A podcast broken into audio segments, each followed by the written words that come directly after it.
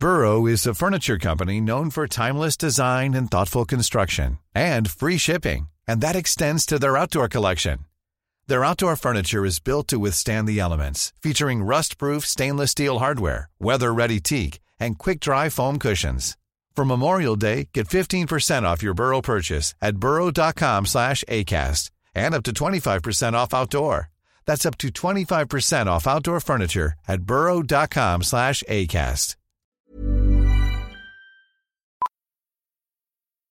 Amazon Business honors Jill Lau, Chief Procurement Officer of Global Network Bank. Last week, Jill saved big and used Amazon Business to help her team buy 327 headsets. Now Bob can keep his conversations to himself. Wait, am I still on speakerphone? With business buying easier than before, Jill now uses her extra time to focus on growing something big. Buy smarter, dream bigger. Visit Amazon Business, your partner for smart business buying. Hang it up, Bob.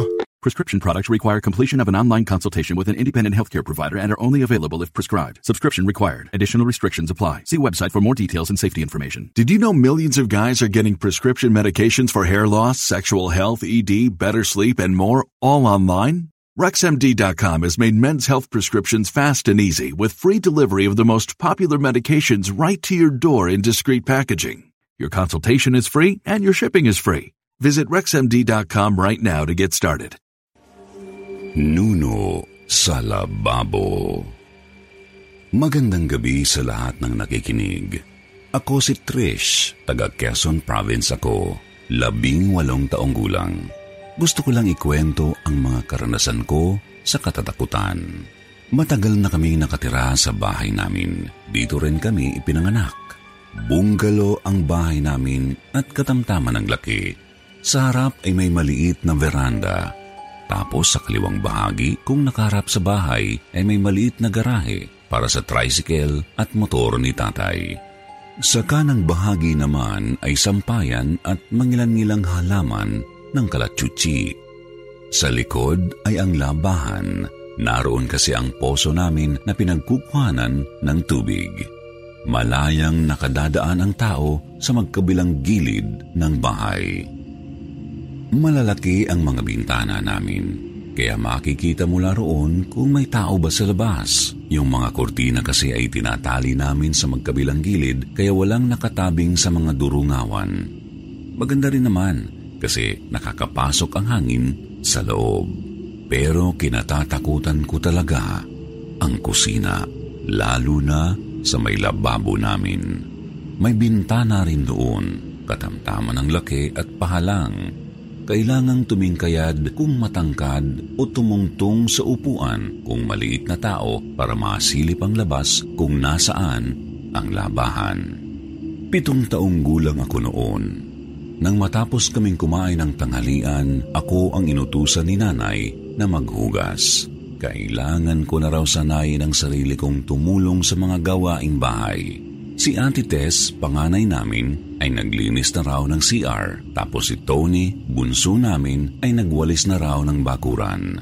Kaya ako naman daw ang maghugas. Hindi naman ako kumontra at tumalima sa sinabi ni nanay.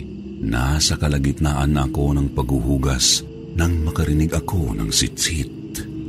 Akala ko si Tony na tinatawag ako, kaya sinaway ko. Sabi ko naghuhugas pa ako pero may sumitsit pa rin sa akin. Kaya lumingon ako sa likuran ko.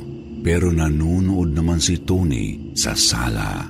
Tapos, may sumitsit ulit. Doon na ako nakaramdam ng takot. Kaya sumigaw ako at nagtatakbo papunta sa sala kung saan sila nanonood. Umiiyak na ako noon tapos nataranta naman sila nanay. Pinakalma nila ako. Takot na takot ako. Tinatakpan ko ang mukha ko gamit ang palad. Ayokong tumingin sa kahit saan, lalong-lalo na sa kusina. Nang mahimasmasan ako, ikinuwento ko kina nanay ang nangyari. Tapos sabi naman ni tatay na nag-aayos daw siya ng motor noong oras na iyon. Baka raw yung gulong na nilalagyan niya ng hangin ang naririnig kong sitsit. Naniwala naman ako sa sinabi nila. Pero makalipas ang isang linggo, sa ganoon ding oras, Tinawag uli ako ni nanay para maghugas ng pinggan. Nasa sala kasi kaming lahat kasama si tatay at nanonood ng TV. Tumalima ako agad. Patapos na rin ako nang makarinig ng sit-sit. Napatingin ako sa bintana sa harap ko. Napasigaw ako ng pagkalakas-lakas at natumba sa simento sa sobrang gulat at takot. May bata kasi roon sa bintana. Napakaitim niya tapos purong puti ang mga mata niya. Kagiyat lang iyon kasi nang kumurap ako ay wala na roon ang bata. Dinamayan naman agad ako ni nanay at tatay. Umiiyak na ako, hindi ako makapagsalita. Kinagabihan, nilagnat ako. Nilalamig talaga ako para akong nasa loob ng freezer. Umiiyak ako kasi hindi ako makatulog. Tapos kada pikit ko, yung bata ang nakikita ko. Kapag naman nakamulat ako kung saan saang parte ng bahay ko siya nakikita. Pero segundo lang, sa isang kurap, nawawala na agad yung bata. Hindi na rin mapakali si nanay at tatay. Tinawagan na ang lola at lolo ko na tatlong bahay ang layo sa amin. Pagdating nila, sinipat agad ni Lola Tinay, inay ni nanay, ang tainga ko. Sabi niya, may bumati raw sa akin. Napakalamig daw ng tainga ko. Inutusan ni Lola si natatay na tawagin yung manggagamot sa kabilang barangay. Agad naman silang pumunta. Buti na lang may malay ako noon. Pinipilit ko talagang huwag mawala sa sarili. Dinanong ako ni Lola kung ano raw ba ang ginawa ko at bakit ako binati. Ikinuwento ko ang nangyari sa kanya. Simula noong nakaraang linggo hanggang sa kung ano ang nangyari sa akin ng tanghalian noong araw na iyon. Sabi ni Lola, Nako, Ayan na naman yung mga nuno na gustong kumaibigan sa iyo. Nagulat ako sa sinabi ni Lola at mas lalo akong natakot. Ang naiisip ko kasi kukunin nila ako kaya nagsusumiksik ako kay Lola habang nagkwekwento siya. Noong ipinatayo nila nanay at tatay niyo itong bahay niyo, may punso dati sa bandang kusina. Naaalala ko, tinawag pa namin noon si Kumaring Rosa para dasalan yung punso. Humingi kami ng permiso na kikibain ang bahay nila at ililipat doon sa bahay ni Mare para hindi natin sila maistorbo kung sakali man. Pero nung ipinanganak ka, laging nawawala ang mga gamit mo tapos makikita na lang namin sa lababo. Basta na lang nawawala tapos lilitaw roon sa lababo. Kaya tinawag ko ulit si Kumare. Ayun na nga ang sabi niya, may bumalik daw, nanuno rito. Gustong makipaglaro sa inyo ng atites mo. Pero sinabi namin na huwag muna silang laruin kasi mga baby pa kayo. Kaya nag-alay ulit kami para makipagkasundo na kukunin ulit siya ni Maring Rosa sa bahay niya. Baka bumalik ulit siya kasi gusto na ulit makipaglaro sa inyo ngayong malalaki na kayo. Si Kumaring Rosa o Lola Rosa ay ang manggagamot na ipinatawag ni Lola kinananay. Nagsitayuan ang mga balahibo ko habang nagkikwento si Lola. Nakikita ko rin kasi na panay takbo yung itim na bata sa gilid ng kwarto malapit sa pader. Parang ang lumulusot sa roon. Hindi ko maipaliwanag kahit segundo lang. Kada kurap ko, nawawala siya bigla. Sinabi ko rin kay Lola iyon. Ang sabi niya lang, nandito na raw sila. Wala raw makakagalaw sa akin. Tapos hinihilot niya yung paa ko. Ramdam na ramdam ko ang mainit niyang palad. Ang sarap sa pakiramdam. Medyo kumalma naman ako sa ginagawa ni Lola. Tumigil na ako sa pagiyak at hindi ko na matandaan ang mga nangyari. Nakatulog na ako. Paggising ko, wala na akong lagnat. Masigla na ulit ako.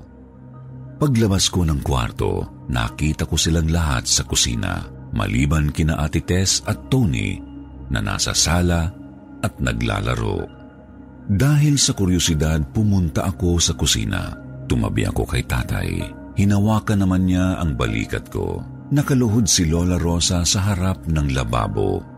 May mga kandila rin nakatirik sa kamangkok na may lamang bigas. May hawak siyang puting manok at maliit na kutsilyo tapos parang nagsasalita siya nang bigla siyang lumingon sa gawi ko.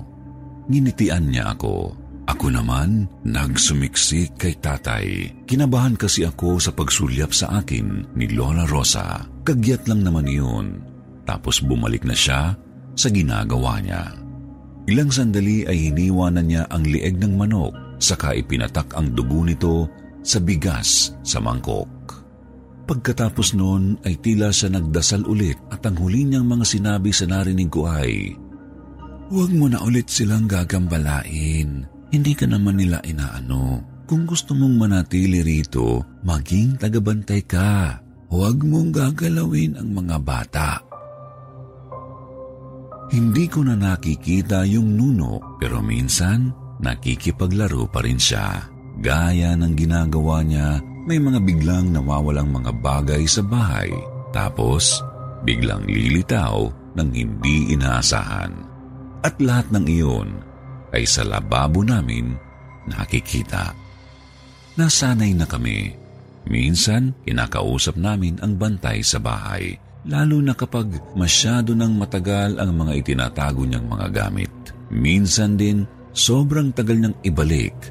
At yung iba, hindi na niya ibinalik gaya ng paborito kong bonnet na may burda ng pangalan ko.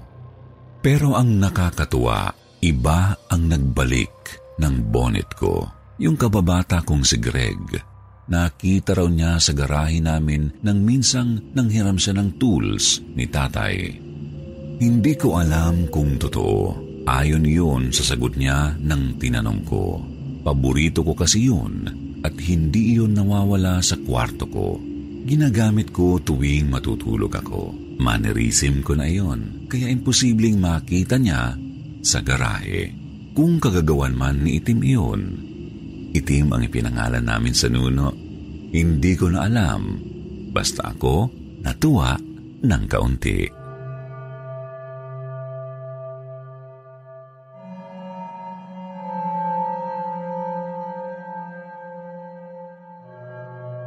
Retreat sa Baguio Magandang araw kwentong takip silim. Ako si Loida. Wala na sa kalendaryo ang edad pero batang-bata pa rin ang puso. Tubong Cavite ako. Gusto ko ring ibahagi ang nakakatakot na karanasan ko noong nag-retreat kami ng klase ko sa Baguio taong 2016. Isa akong guro, class advisor ako ng third year matulungin sa pribadong paaralan. Hindi ko nababanggitin kung saang eskwelahan para na rin sa privacy nito. Taong 2016 nang sa Baguio ginanap ang aming retreat at recollection. Tanghali na nang makarating kami roon from Cavite. Yung napili naming venue ay doon sa mga Blue Sisters. Pagkababa ng bus ay sinalubong kami ni Sister Joy. Siya yung nakausap namin sa aming reservation at stay roon. Hinilibot niya kami sa labas bago pumasok sa loob ng gusali. Nakamamangha ang mga tanawin. Napakalawak ng hardin nila na nasa kanang bahagi kapag nakaharap sa gusali. Bundok iyon na puno ng bulaklak. Pwedeng pwede pang pang social media profile. Sa harapan namin ay may hagdanan pababa sa isang malaking rosary stones kung saan pwedeng magrosaryo na mismong tao ang tatapak sa mga bato kapag nagdarasal. Doon naman sa kaliwang bahagi ay hardin din at may mga hagdan pababa sa mga pinauupahan nilang maliliit na cottages para sa mga turista. Sa likod naman ang parking lot at mga hagdan din papunta sa mga cottages. Maganda talaga roon. Bus Mother's Day is around the corner. Find the perfect gift for the mom in your life with a stunning piece of jewelry from Blue Nile. From timeless pearls to dazzling gemstones, Blue Nile has something she'll adore. Need it fast? Most items can ship overnight. Plus, enjoy guaranteed free shipping and returns. Don't miss our special Mother's Day deals. Save big on the season's most beautiful trends. For a limited time, get up to 50% off by going to Bluenile.com. That's Bluenile.com. Burrow is a furniture company known for timeless design and thoughtful construction and free shipping, and that extends to their outdoor collection. Their outdoor furniture is built to withstand the elements, featuring rust-proof stainless steel hardware, weather-ready teak, and quick-dry foam cushions. For Memorial Day, get 15% off your Burrow purchase at burrow.com slash ACAST and up to 25% off outdoor. That's up to 25% off outdoor furniture at burrow.com slash ACAST. Busog na busog ang mga mata ko sa mga bulaklak at pine trees. Nakalimutan ko lang talaga kung anong pangalan ng lugar. Naisalarawan ko naman ang itsura, baka may nakakaalam. Ang nirentahan namin ay yung main building. Bali, roon mismo sa kumbento ng mga madre. Pagkatapos naming ikutin ang labas ng gusali ay pumasok na kami sa loob. Maganda rin ang loob ng gusali. Hindi ko in-expect na modernisado. Akala ko kasi luma, kasi kumbento. Pero hindi, parang hotel ang itsura. Inilibot ulit kami ni Sister Joy. Sa bungad ay ang receiving area. Tapos may pintuan na malaki papasok sa hall. Kapag pumasok ng hall, mapapansin na konektado iyon sa kusina. Yung divider ng kusina at hall ay gawa sa kahoy at salamin. Yung salamin medyo reflective. Nakikita ang sariling anino pero makikita pa rin naman ang kabilang parte kapag pinakatitigan. Doon ko nakita ang ilang madre na nagluluto at naghahanda. Yung amoy, masarap singutin. Naghahalong matamis na parang tinapay tapos minty. Bumalik kami sa receiving area kasi naroon ang hagdanan papunta sa ikalawang palapag. Itinuro na lang ni Sister Joy ang kabilang hagdan sa kaliwang bahagi na iyon ay quarters ng mga madre. Pumanhik na kami sa ikalawang palapag para makapag-ayos ng mga gamit at grupo ng mga estudyanteng magkakakwarto. Inaalalaya naman kami ni Sister Joy sa mga silid. Sa mga kwarto talaga ako kinabahan kasi halatang luma ang mga higaan. Ang ibig kong sabihin ay parang antik ang mga kama. Yung may kumot o takip din ang itaas ng kama. Nakaramdam talaga ako ng kilabot nang makita ko ang mga iyon pero ipinagsawalang bahala ko na lang. Nang makaligpit na kami ay bumaba na ulit kami para kumain ng tanghalian. Pagkatapos noon ay activities na agad. Kinagabihan, bago mag-lights off, checkin ko ang mga estudyante ko kung ayos lang ba sila at kumpleto hanggang sa nagkaroon ng komosyon sa dulong kwarto ng mga babae. Nadatnan ko si May na namimilipit sa sakit ng puson dahil sa dysmenorrhea. Wala akong dalang pain reliever kasi tapos na ang buwan ng dalaw ko. Ang nadala ko lang ay gamot sa hilo tuwing nagbibiyahe.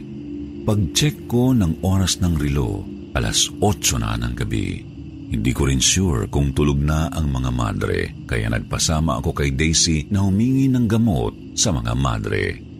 Dim ang mga ilaw sa mga pader. Medyo nakakaramdam din ako ng takot kaya nagpasama ako sa estudyante ko. Pagkababa namin, nakarinig kami ng tila nalaglag na gamit sa kusina, kaya dumiretso kami sa hall. Sumilip ako. Sinipat kong maigi ang kusina mula sa divider ng hall.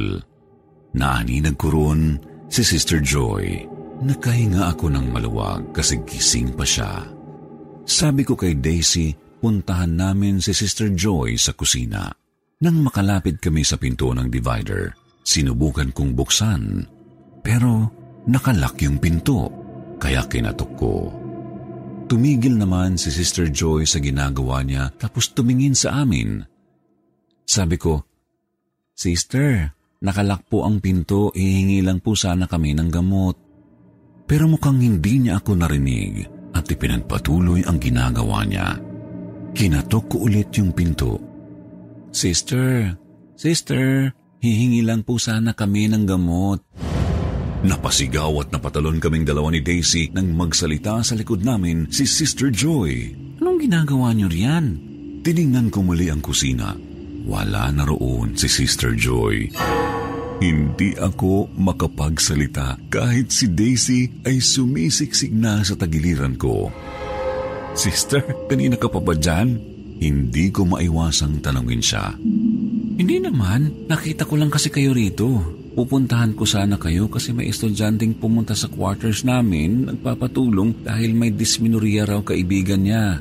Teka, pinakatitigan niya si Daisy parang sinisiyasat. Ikaw yun, di ba? Yung pumunta sa quarters namin. Ang bilis mo namang makarating dito. Pero sister, kanina ko pa po kasama si Daisy rito. Napamulagat siya sa sinabi ko sa kabiglaring napawi na parang alam na niya ang sagot. Tapos inayanan niya kaming bumalik sa kwarto namin. Natapos ang retreat namin na iyon at umuwi na ako ng Cavite. Hindi naman naikwento ni Sister Joy. Ayoko ring tanungin kasi alam ko na rin naman ang sagot. Sa three days at two nights namin doon, halos nakatalukbong akong natutulog. Buti na lang, malamig. Tapos Sumisiksik ako sa pader at pinipilit na matulog kahit hindi inaantok. Doon lang talaga ako nakaranas ng grabing takot sa tanang buhay ko.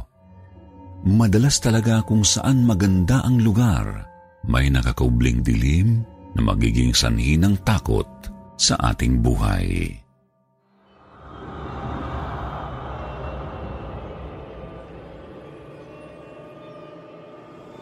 Bumisita, pero binisita. Magandang gabi, Sir Jupiter. Gusto ko ring ibahagi ang kakatuwang karanasan ko para sa inyong YouTube channel. Sana ay maisali ang aking kwento. Tawagin niyo na lang akong Rob. Isa akong online gamer at ang karanasan kong ito ay nangyari sa bahay ng isa kong kaibigan na gamer din. Nagkayayaan kasi kami na mag-collab sa isang game, kaya pumunta ako sa bahay nila. Nagsimula ang laro namin mga alas 6.30, tapos nagtuloy-tuloy iyon hanggang alas 11 ng gabi. Nang matapos, gutom na gutom na kami, kaya bumaba kami sa kusina para magluto. Habang nagluluto si Bon, yung kaibigan ko, ako naman ay nanood sa sala. Yung divider kung nasaan nakapatong ang TV ay katabi lang ng kusina kaya makikita ko si Bon sa mga giwang. Habang nanonood ako, narinig kong gumalaw yung silya sa kusina. Sinaway ako ni Bon.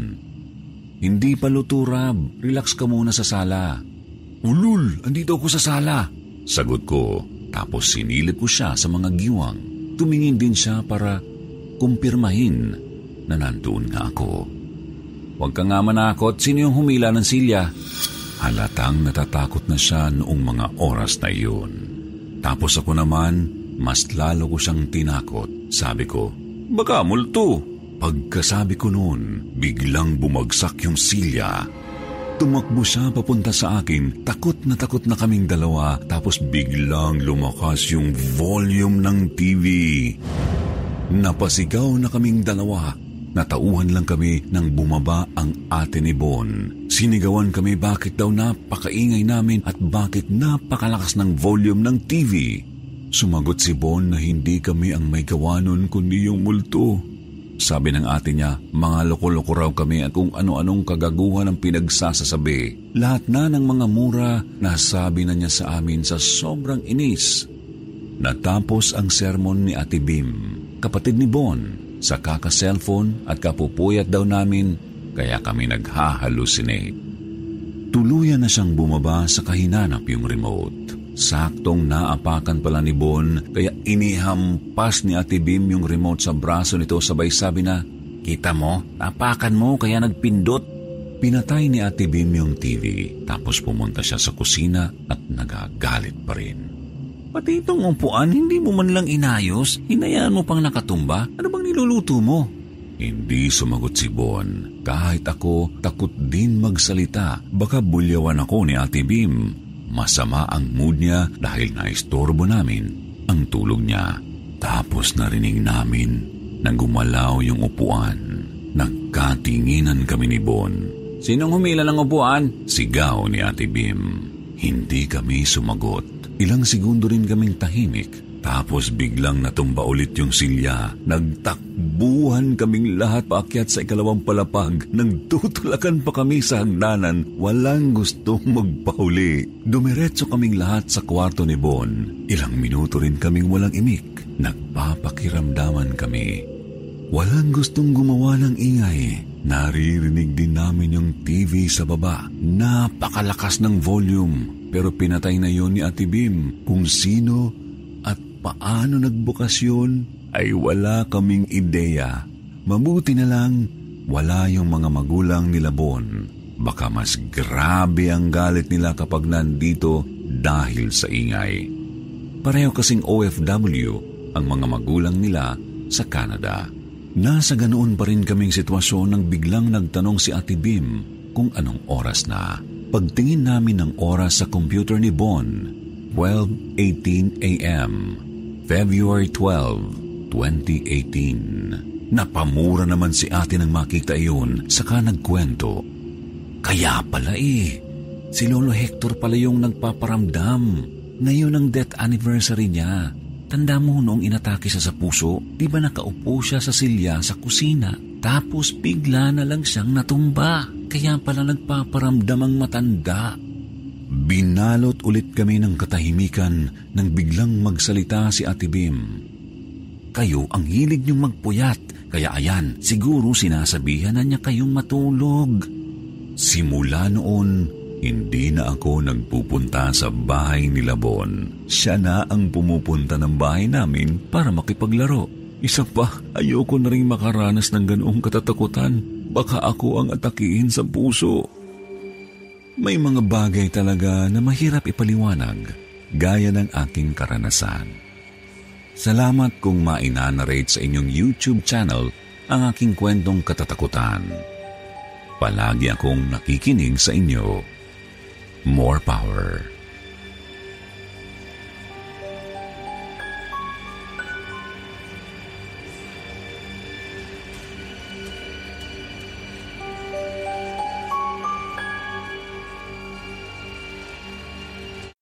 Get ready, Dunkin's dedicating this National Coffee Day to those who drink Dunkin' coffee, particularly to those whose only love greater than coffee is free Dunkin' coffee. So, DD Perks members enjoy a free medium hot or iced coffee with any Dunkin' purchase on September 29th. Join on the app today. Here's to your hustle. Limit one per member. Exclusions, additional charges, and terms may apply. Participation may vary. Limited time offer. Why does Comcast Business power more businesses than any other provider? It has technology solutions that put you ahead, like the fastest reliable network and serious savings. Ask how to get a $500 prepaid card with a qualifying gig bundle. Offer ends 10 23 Restrictions apply. Call for details. Planning for your next trip? Elevate your travel style with Quince. Quince has all the jet setting essentials you'll want for your next getaway, like European linen, premium luggage options, buttery soft Italian leather bags, and so much more and is all priced at 50 to 80% less than similar brands. Plus, Quince only works with factories that use safe and ethical manufacturing practices. Pack your bags with high-quality essentials you'll be wearing for vacations to come with Quince. Go to quince.com/pack for free shipping and 365-day returns.